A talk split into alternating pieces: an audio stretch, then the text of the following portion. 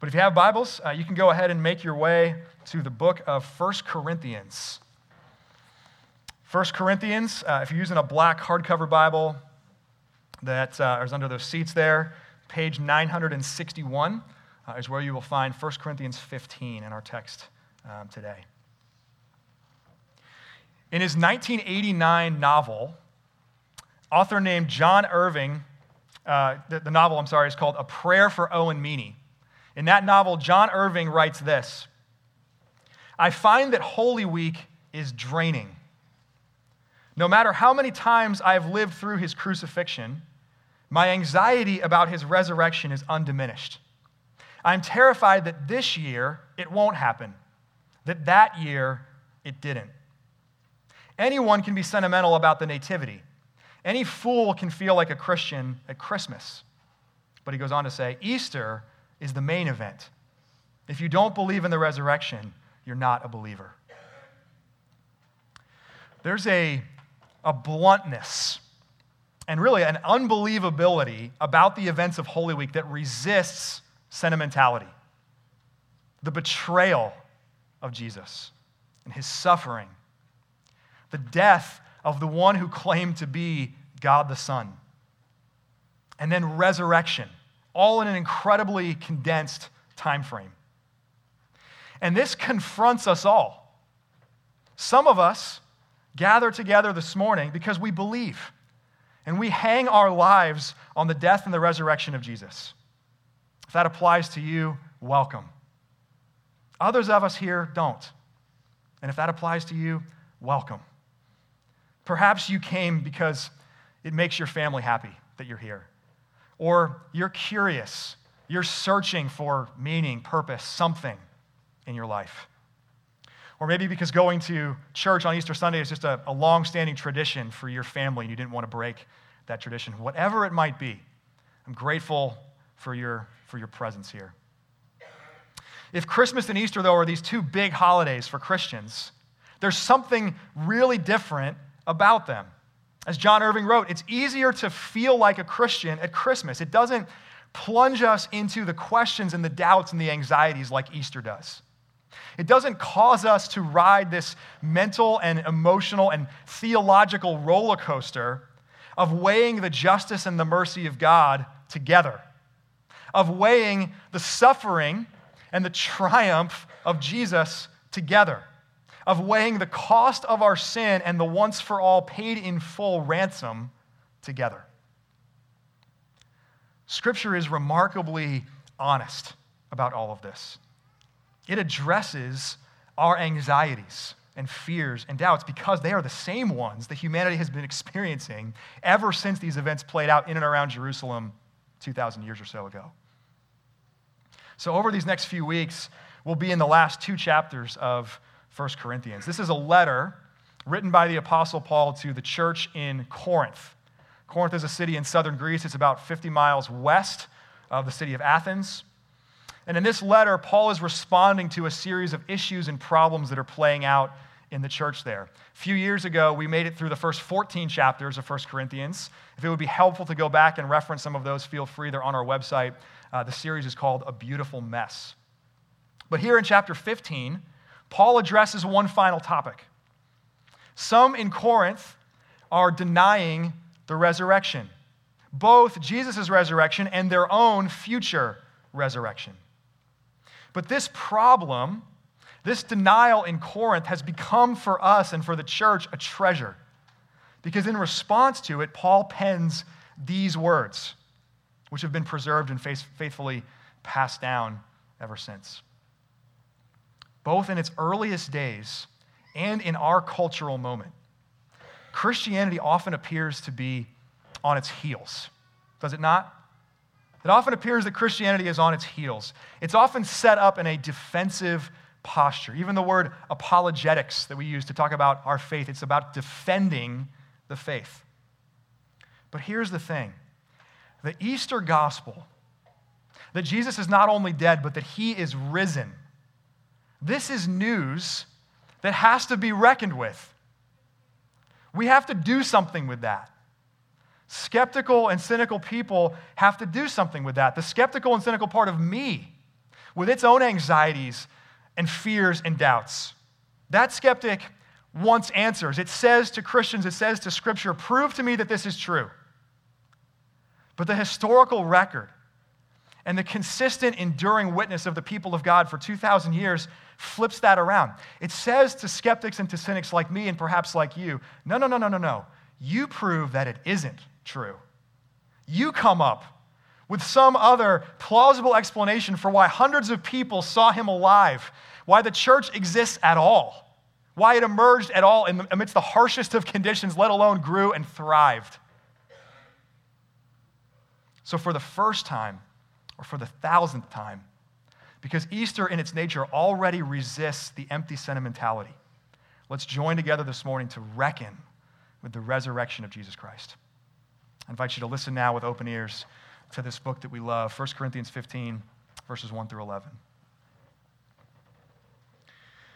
Now I would remind you, brothers and sisters, of the gospel I preached to you, which you received, in which you stand, and by which you are being saved, if you hold fast to the word I preached to you unless you believed in vain. For I delivered to you as of first importance what I also received that Christ died for our sins in accordance with the Scriptures, that he was buried, that he was raised on the third day in accordance with the Scriptures, and that he appeared to Cephas and then to the twelve. Then he appeared to more than 500 brothers at one time, most of whom are still alive, though some have fallen asleep. Then he appeared to James, then to all the apostles. Last of all, as to one untimely born, he appeared also to me. For I am the least of the apostles, unworthy to be called an apostle because I persecuted the church of God. Verse 10 But by the grace of God, I am what I am. And his grace toward me was not in vain. On the contrary, I worked harder than any of them, though it was not I, but the grace of God that is with me whether then it was I or they, so we preach, and so you believed. This is the word of the Lord. Thanks be to God. Let me pray. God of life, your spirit raised Jesus from the dead. Your same spirit inspired the prophets and the writers of Scripture. Your spirit draws us to Christ and helps us to acknowledge him as our Savior and our Lord. We ask now that you will send your Spirit to give us deeper insight and encouragement and faith and hope through the proclamation of the Easter gospel. And we pray this in the name of Jesus, who is the risen one. Amen. The resurrection is a claim that we must reckon with. And as Paul writes in these verses, that's true in two ways, which we'll spend the rest of our time considering. That we must reckon with the resurrection historically and we must also reckon with the resurrection personally. So, first, historically. Historically. At times, uh, you'll hear different writers, authors, speakers say something to the tune of this. At the end of the day, all that really matters is that we believe Jesus rose again.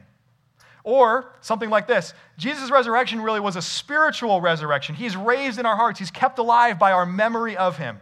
And that's really what ultimately matters. But we need to know unequivocally that is not Christianity. The minute that the resurrection of Jesus becomes merely spiritual or merely just something we believe, we've invented another religion. And to put it bluntly, it's this kind of empty sentimentality that the Easter gospel obliterates. It doesn't leave this as an option for us, not for seriously thinking people not for people who want to deal in reality instead of in fantasy. From the foundation of the church, Christians have believed in the objective historical event of the physical resurrection of Jesus. And as we'll see in these coming weeks, Paul hangs the entirety of life and faith on this being true, on the physical resurrection. There is no Christianity we believe in vain if not for this. There are some foundational truths that are essential to our salvation. And the key word there is some. There are many others, many other important matters of doctrine and theology and practice, which, let's not pretend otherwise, they have a major impact on the way we think and the way we speak and the way we live our lives. it's important to consider and to live in light of what Paul refers to in the book of Acts the whole counsel of God. But when he writes here in verse 3 that he himself delivered as of first importance a few things, Paul creates, not creates, introduces a category. Consider and follow the whole counsel of God, yes, but on the matters of first importance, burn the bridge behind you. Leave no back door, no escape hatch. Because apart from these things actually being true, our lives and our faith are in vain. These things are the, the core, the gospel preached by the apostles, believed not only by the Christians in Corinth, but by all Christians ever since there were such a people. What are those things? Verses 3 through 5 take the form of a creed. It's a concise articulation of core gospel beliefs that's existed, we find from this text, long before Paul. It's what Paul himself received. And since 1 Corinthians is one of the earliest books in the New Testament written within 20 years or so of Jesus' death and resurrection, this creedal statement contains the substance that Christians have believed since the beginning. What is it? Namely, that Christ died for our sins. That Christ died for our sins, which presupposes a few things. That we are sinners, for one that there is hostility, that there is enmity between God and humanity because of that. When Jesus was crucified, it was a supreme example of sacrificial love, but it was not just that. It was for our sins. It was to take our place as sinners to deal with our sin. The death of Jesus exemplifies love, absolutely.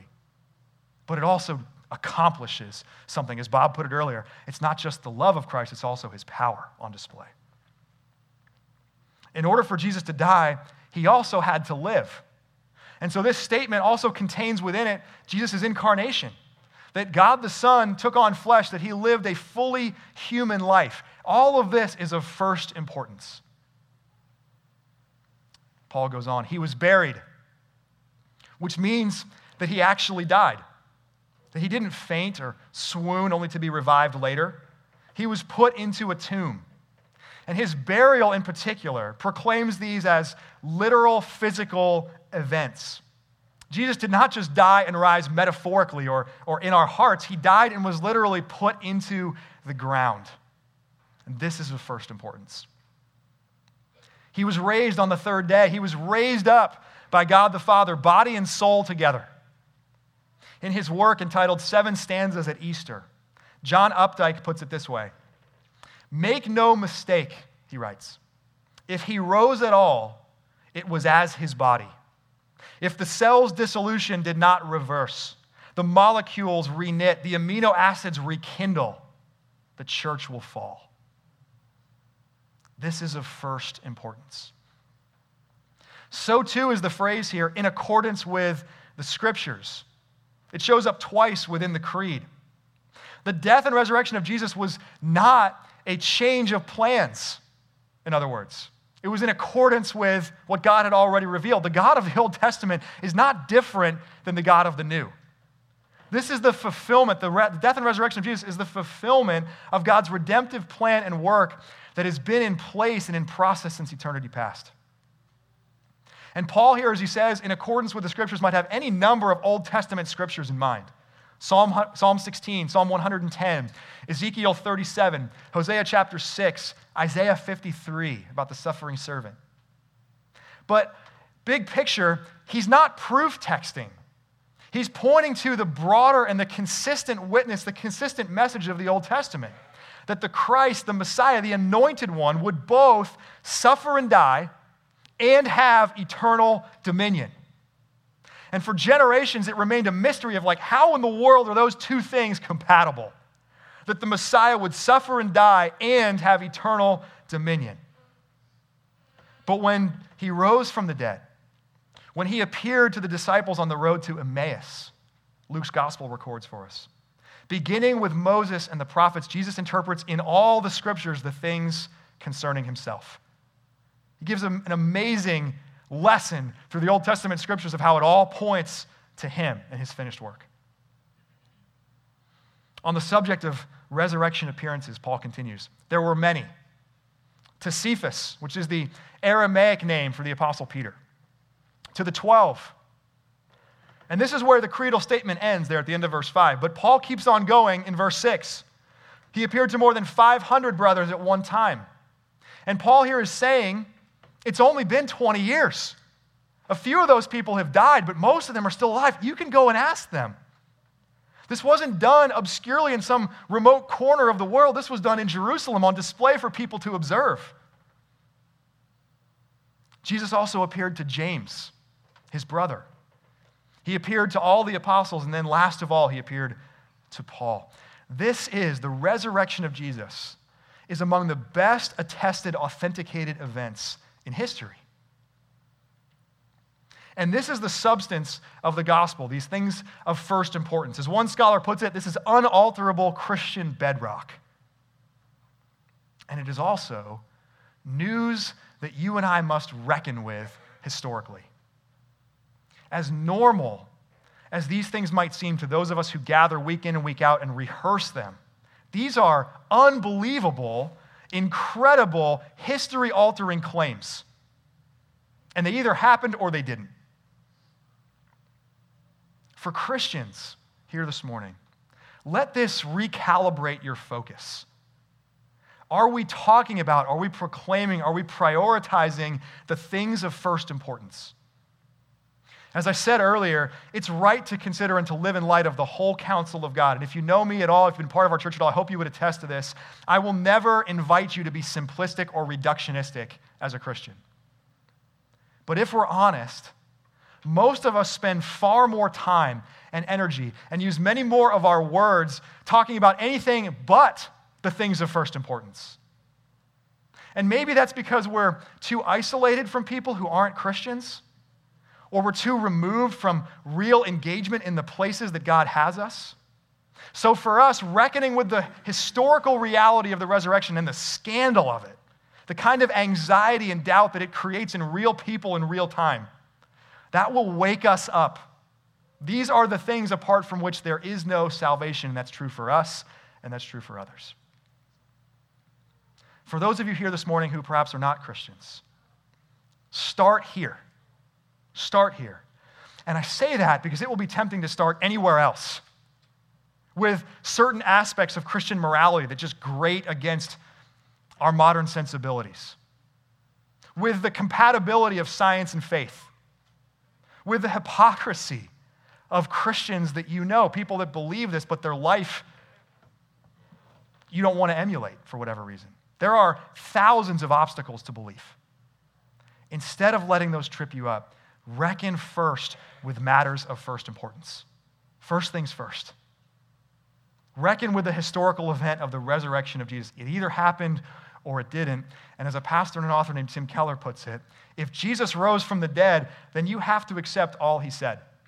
If he didn't rise from the dead, then why worry about any of what he said? Second, we must also reckon with the resurrection personally, not only historically, but personally. Verses 9 and 10 here in 1 Corinthians 15 are really a digression from Paul's main point in this chapter. Throughout this chapter, remember, he, he is writing, as he, as he articulates in verse 12, to address those and refute those who are denying the resurrection. But as he writes about that, he just can't help himself from making it personal. And that's because the resurrection impacts us personally. It's not only an objective historical fact, it's the source of the subjective experience of radical personal transformation. And when we read not only 1 Corinthians, but any of Paul's letters, it's like he's just utterly incapable of writing about the truth without connecting it immediately to what Jesus has done in his own life. And thank God for that. Thank God for that, because otherwise, 1 Corinthians 15 might sound like a forensic scientist testifying under oath in court. It might sound like Ben Stein's teacher character in Ferris Bueller's Day Off. Remember that monotone, drab, unaffected voice? Can you imagine reading 1 Corinthians 15 in that voice? Paul instead is like, get this, God raised him up. And it was the end of death itself, let me not only tell you about the historical reality of that, but what it did in my life. It changed it completely. Our stories are powerful, and they are a great way to share the good news of Jesus with other people. Stories of transformation, of the power and grace of God at work in real people, not just in theory.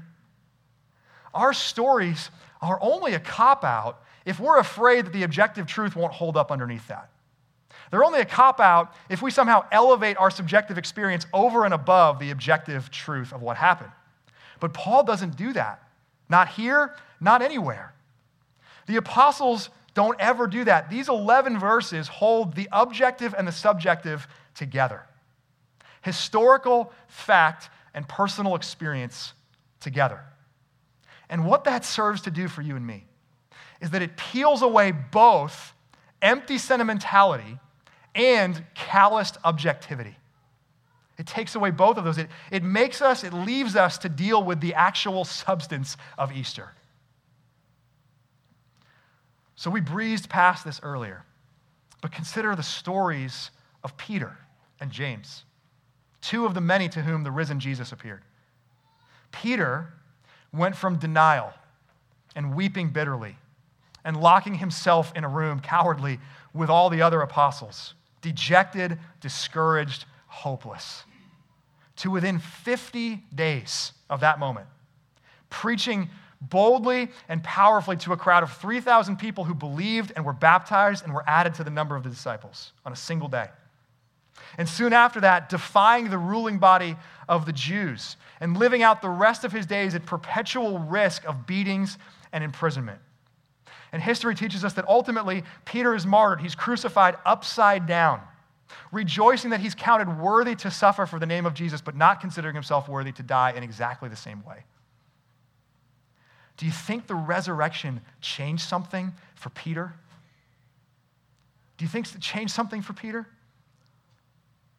And then James, the brother of Jesus. As we read in the Gospel of John, James didn't believe any of Jesus' claims or miracles during his life and ministry. Many of us have siblings. You have siblings? If they claim to be God and to have supernatural power, would you not be the first one to call them on that? You know better than that. You've lived with them too long to think that they might be deity in some way, supernatural power in some way. So, what does it say if one of your own siblings becomes convinced that you are the Son of God? Especially after they've spent all of the years of their life before the resurrection responding like most siblings would and thinking that you're absolutely nuts. James becomes an apostle, becomes the leader of the early church in Jerusalem. He ultimately, too, is martyred, proclaiming the resurrection of Jesus Christ from the dead. And then there's Paul himself, last and least of the apostles.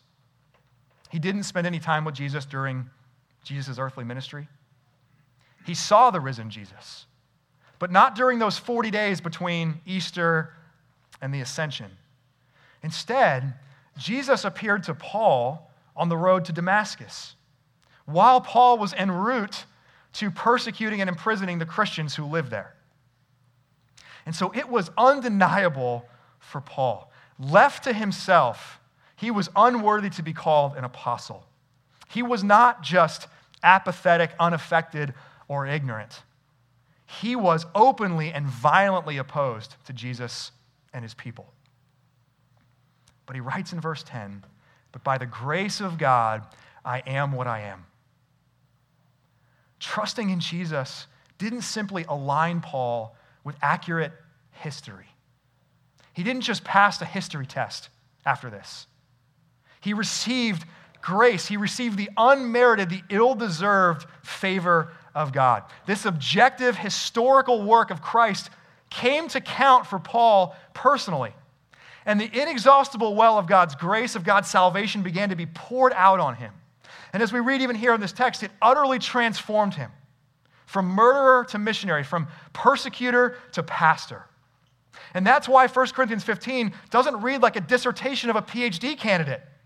It reads like the words of a man for whom the resurrection of Jesus Christ changed absolutely everything. And friend, you are what you are solely by the grace of God. You and I may never have persecuted the church. We may never have been openly hostile to Jesus and his people. But we are, by our nature, by our choices, sinners. Those who suppress the truth about God, those who reject him and his work, and those who therefore need the rescue, need the reconciliation, the salvation that only Jesus can accomplish for us. When I think about my own life, forget apostle. Forget apostle. Prideful, self righteous, lustful, timid man that I am, I'm not worthy to be counted even a follower of Jesus Christ. I'm not worthy to be associated with Jesus Christ in any way. But because of the death and resurrection of Christ, I can add my name to Paul's. By the grace of God, I am what I am. Do you believe this about your own life? Do you have a, a feeling sense not only of your need for grace, but a feeling sense that the work of Christ has laid hold of it for you? To the extent that you find in your own heart this morning a deep sense of that, rejoice in that. Celebrate that. Complete your joy by inviting others to share in the same. To the extent that you don't, if you affirm the truth of these things, but you feel them not, and perhaps it's even been days, weeks, months since you've had that deep sense of it, take heart. Take heart it becomes no less true, no less powerful on the days that we don't sense it.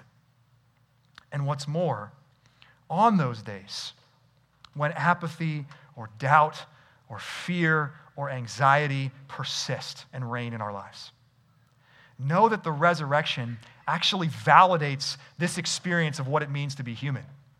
Because as we all know, it's not just joy and celebration, but fears and sorrows and apathy and anxiety that characterize our real lives. It reminds us that we need grace, not just once, but always. It reminds us that for all of the historical objective weight of the resurrection, it is impossible to live our lives as purely objective people. There are no such thing. Real people are subjective. We feel things, we experience things, including apathy and anxiety and doubt and fear. And the resurrection of Jesus doesn't suppress or subdue this personal, experiential nature of humanity. What does the resurrection do? It restores it, it redeems it, it renews it. It proclaims that you and I are not just minds that need to think accurately about the world but that we are souls, that we are hearts that must actually be transformed to live in light of what is true. Made alive again in need of our own resurrection, as Paul will go on to write about. Practically, allow the power of stories and of personal experience to renew you. And even today, even today, as you likely will later on today gather with family, gather with friends, Ask people to share about their lives, share about your own life. If that's not possible for some reason, then read the stories of the people mentioned here in this text the apostles Peter and James and Paul. Read the stories of faithful Christian men and women from the 2,000 years since.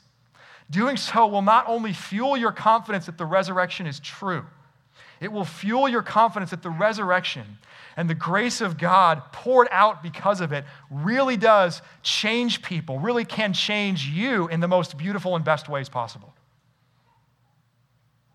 And I don't just say this to those of you who are already Christians. If you're not a Christian and you're here, there's a story to that. There's a story to that. And in the past, into the present, God has been doing something at work in and around your life. And it's led you to sitting in the seat that you're sitting in right now. You don't have to wait until you're convinced of the resurrection's historical reliability to begin to ask questions about its personal impact on the lives of Christians that you know. You can start there.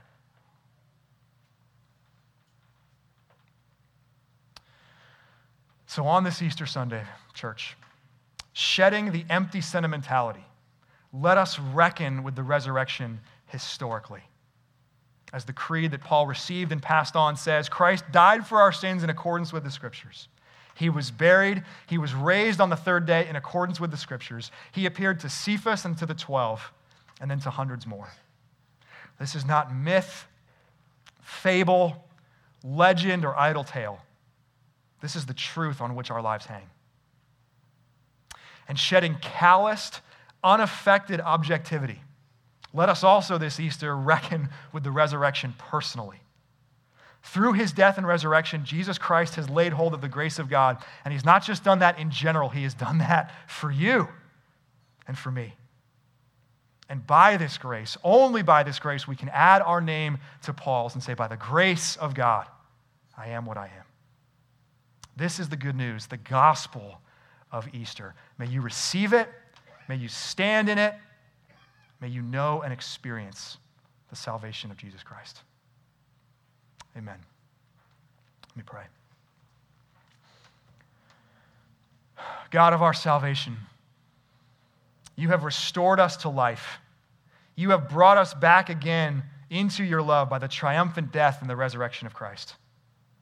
We pray this morning that you would continue to heal us as we go to live and work in the power of your Spirit, that we would reckon with the events of 2,000 years ago historically, that we would reckon with them personally that it would not be for us empty sentimentality, nor calloused, unaffected objectivity, but we would believe the truth and that the truth would transform us completely. By your Spirit, do that work that only you can do. We pray this all in your name. Amen.